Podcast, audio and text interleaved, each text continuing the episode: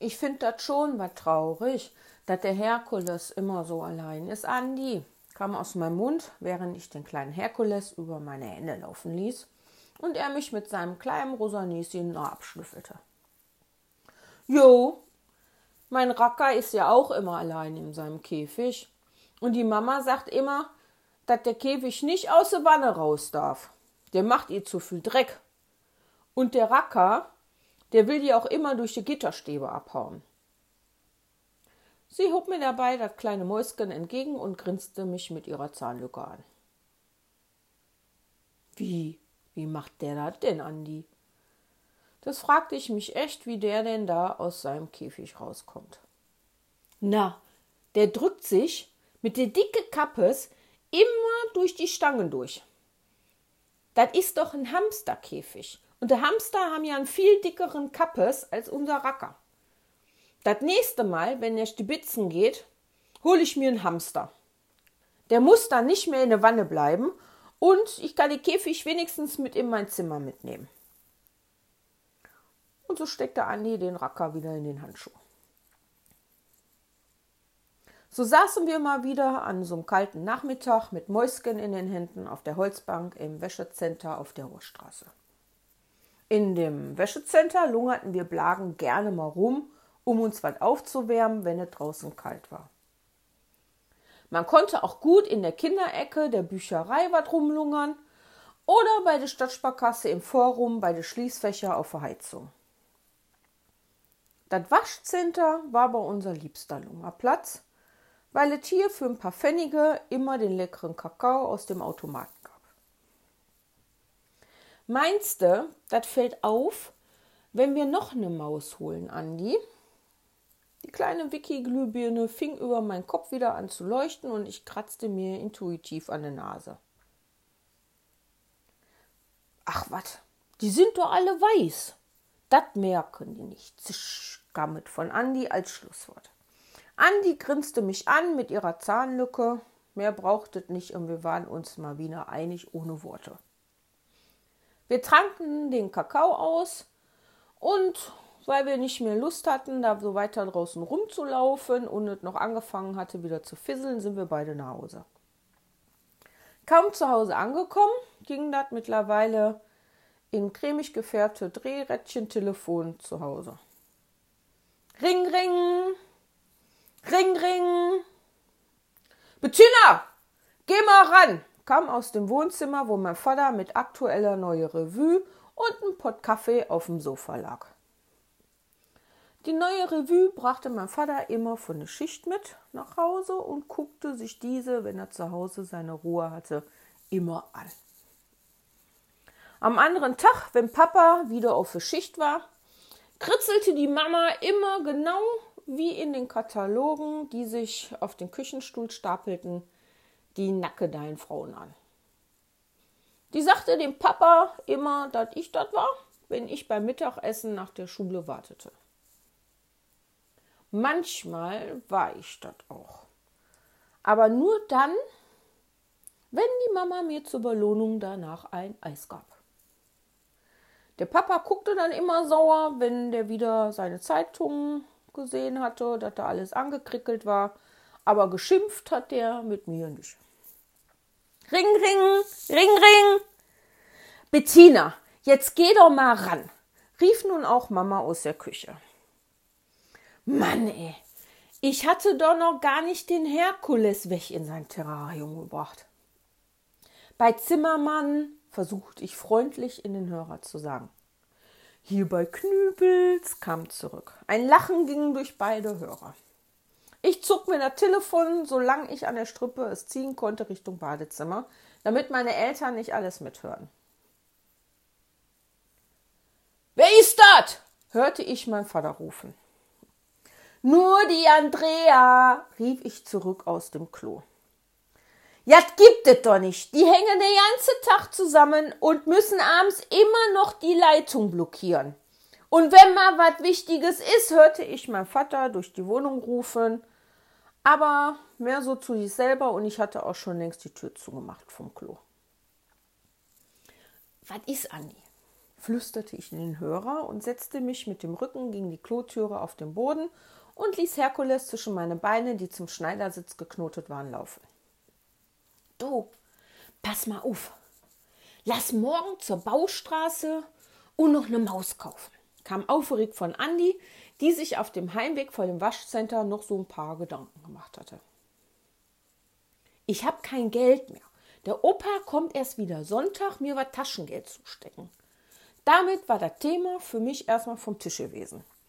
Ich hatte mein sonntagliches Taschengeld von der Opa direkt bei Tante Fine in Bonbons umgewandelt und war deshalb pleite. Äh, ich habe genug Knatters. Meine Tante war gerade da und die hat mir einen Heiermann gegeben. Das reicht für zwei Mäuse und Bonbons. Die Freundin an die Stimme war nicht zu überhören. Na, das fand ich ja jetzt mal eine gute Sache und freute mich. Ja, machen wir morgen, kam von mir, während ich Herkules wieder einfing. Bis morgen, Frau Zimmermann, hörte ich schon das Knacksen von dem Hörer auflegen und am Ende des Telefons mit einem gleichzeitigen Tutut-Freizeichen das Gespräch beendet war. Ich also unser Telefon in die Diele wieder akkurat auf die kleine Tischdecke zurückgestellt, das Kabel entwirrt und wieder alles ordentlich hingelegt. Was wollt die denn? hörte ich aus der Küche meine Mutter rufen. Nix, kam von mir. Ich lief in das Wohnzimmer, um Herkules in sein Terrarium zu bringen. Wie nix? Wie kann man nix wollen? Du erzählst aber wieder ein Kokolores, kam kurz vor meinem Papa, der immer noch auf dem Sofa lag, aber nur mit der aktuellen Fernsehzeitung. Ich sagte besser tatsächlich wirklich nichts mehr und ging in mein Zimmer, mir was Bequemes anzuziehen. Jeanshose aus, Joggingbuchse an, meine Hüttensandalen an die kalten Füße und ab zu Papa aufs Sofa Fernsehen gucken. Ein Colt für alle Fälle. Das guckte ich auch besonders gerne. Da war ein Stuntman, dem sein Cousin und die schöne Judy. Die Hauptdarsteller arbeiten als Kopfgeldjäger und natürlich war ich in meiner Fantasie immer mit von der Sache, die Banditen zu fangen. Doch heute nicht ganz so wie sonst. Heute musste ich immer an Herkules denken, der im Wohnzimmerschrank gegenüber in seinem Terrarium im Rädchen rannte. Nur noch heute Herkules. Ab morgen, da hast ein Töften Kumpel. Versprochen dachte ich mir. Der Abend lief wie an jeder Abend ab. Um 20.15 Uhr saß die Mama pünktlich mit einem Pott Kaffee und der HB auf dem Sessel. Papa lag auf dem Dreiersofa und ich als Fernbedienungsersatz auf der Zweiersofa. Viel umzuschalten gab es ja nicht bei drei Programme. Wir guckten die Glücksspirale und als das zu Ende war, musste ich in Bett. Ich lag nun nicht mehr in der Besucherritze meiner Eltern, aber das Licht in der Diele musste immer noch anbleiben. Ich konnte einfach nicht einschlafen und musste immer an morgen denken. Es kam, wie es kam, die Augen wurden schwer und schon war es morgens. Wir schafften den Vormittag in der Schule vor Aufregung kaum auszuhalten und steckten uns immerzu kleine Nachrichten gegenseitig in das Fieberläppchen. Ich beeilte mich beim Mittagessen so schnell ich nur konnte. Klingel, klingel! Mein Vater machte auf. Da stand die Andi schon in der Küchentüre. In der Hand eine große Schale Pommes. Na, Andrea, wieder ein Diätschädchen auf der Hand? Dabei grinste mein Papa vor sich hin. Nee, Herr Zimmermann, ich esse jetzt nicht mehr zwei Schalen Pommes für eine Mark am Tag, sondern nur noch eine Schale Pommes für zwei Mark am Tag. Da steckte Anni sich schon die Pommes in den Mund und guckte herausfordernd meinen Vater an. Ja, da hat sie dem dann aber gezeigt.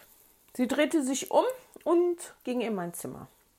Ich schob noch schnell die letzte Kartoffel mit dem Spinat und den letzten Stückchen Fischstäbchen in meinen Mund rein. Kann ich gehen, Mama? fragte ich schnell, als Papa zum Klo war. Nur wenn du deine Hausaufgaben fertig hast, hörte ich von Mama, die mit der Zeitung mir gegenüber saß. Ich mach die Sonntag. Versprochen. Ist doch jetzt Wochenende, bettelte ich aus der Küche rufend raus. Kurz warten, dann kam schon ein Na hau ab! Wenn der Kirchturm bimmelt, kommst aber nach Hause. Kam dann vor Mama und tschüss, weg waren wir. Draußen zeigte mir Andi die verbleibenden drei Mark vom Heiermann. Zwei Mark waren ja schon für die Pommes draufgegangen und wir also zur Baustraße. Die drei Mark auf den Tresen im Zooladen gelegt. Zwei Mäuse bitte.